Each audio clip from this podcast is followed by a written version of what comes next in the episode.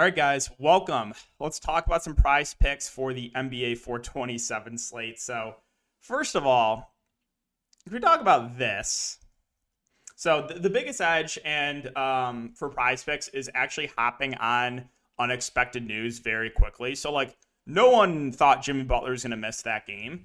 So once Jimmy Butler got ruled out, immediately I want to take all the overs on the Miami guys. So um, that worked out in a very nice way. And like I said, if you haven't checked out my Prize Pick Explained, Prize Picks Explained video, make sure to check that out because that is the biggest edge is having notifications on and hopping on news like that very, very quickly. You don't have a lot of time, so you have to act fast. But can we talk about the three plays that I gave yesterday?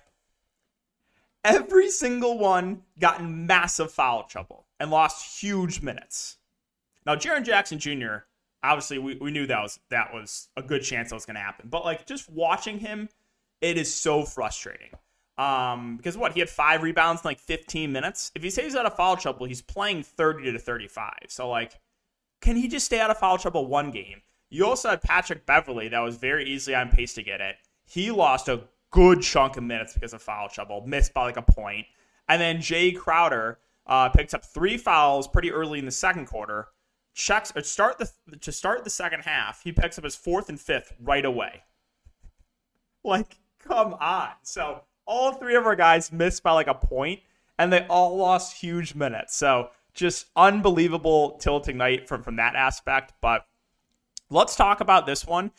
And this one's a really interesting two gamer because both games have massive blowout risk, especially this Milwaukee game. So yes, there's no LaVine, and you're going to have more usage for DeRozan and Vooch, but I would be pretty surprised if this game stays competitive. So um, I would say tread lightly on today because there's just both games. There's a chance these guys only play, you know, three quarters. So what I'm going to do here in the first game, I'm kind of taking a stand. I really don't think the Bulls keep this close on the road without one of their best players. They've already got blown out back to back games at home uh, with LaVine. Now there's no LaVine.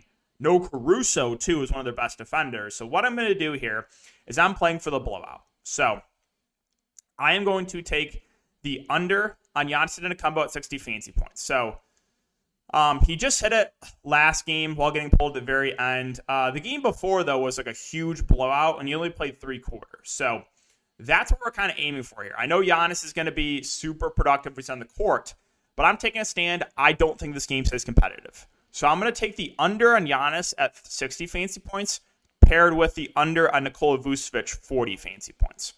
Like I said, I know there's going to be more usage for Vuce without LaVine, but um, I'm just banking on the fact I do not think this game stays competitive. So we're going to take the under on Giannis paired with the under on Vucevic for 40 fancy points. And then in the second game, I think this game has a little bit of a better chance to stay competitive. Um, you know, they're they're tempting me with a couple of these low ones, like Austin Rivers at 10. That's such a just not fun one to take because Rivers is most likely playing big minutes, but like trying like praying for Austin Rivers fancy points is like so uh, frustrating to watch. But there, there's one that I like here in this late game. That's gonna be the over on Otto Porter at 12 fancy points. So if we take a look at Otto Porter Jr. Uh, recent games, he's actually been the guy off the bench that has played the most for Golden State. Um, and there is no Iguodala. Now that's not huge news, but I think without Iguodala, we do get over 20 minutes from Porter.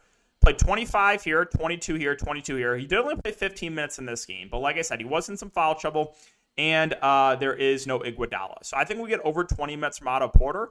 He's a guy that actually is decent getting those blocks and steals. He has two blocks and two steals in, in four games. So uh, we know in Prize Picks that's three points for for one of those. So um, uh, I'm going to take the over on Otto Porter Jr. I think he plays over 20 minutes. Uh, I think he plays, you know, low 20s minutes. So all we're really asking for is like half a fantasy point per minute. And I think Otto Porter can definitely get that done. So those are going to be the uh, three picks that I like for uh, this game or for this slate. But like I said, play light. Both games have some blowout risk. But like I said, I'm playing for the blowout in the first game. I think the second game is a little bit better chance to stay competitive. But that'll wrap it up for the video. So again, guys, if you do enjoy, just make sure to like, subscribe, hit the notification bell.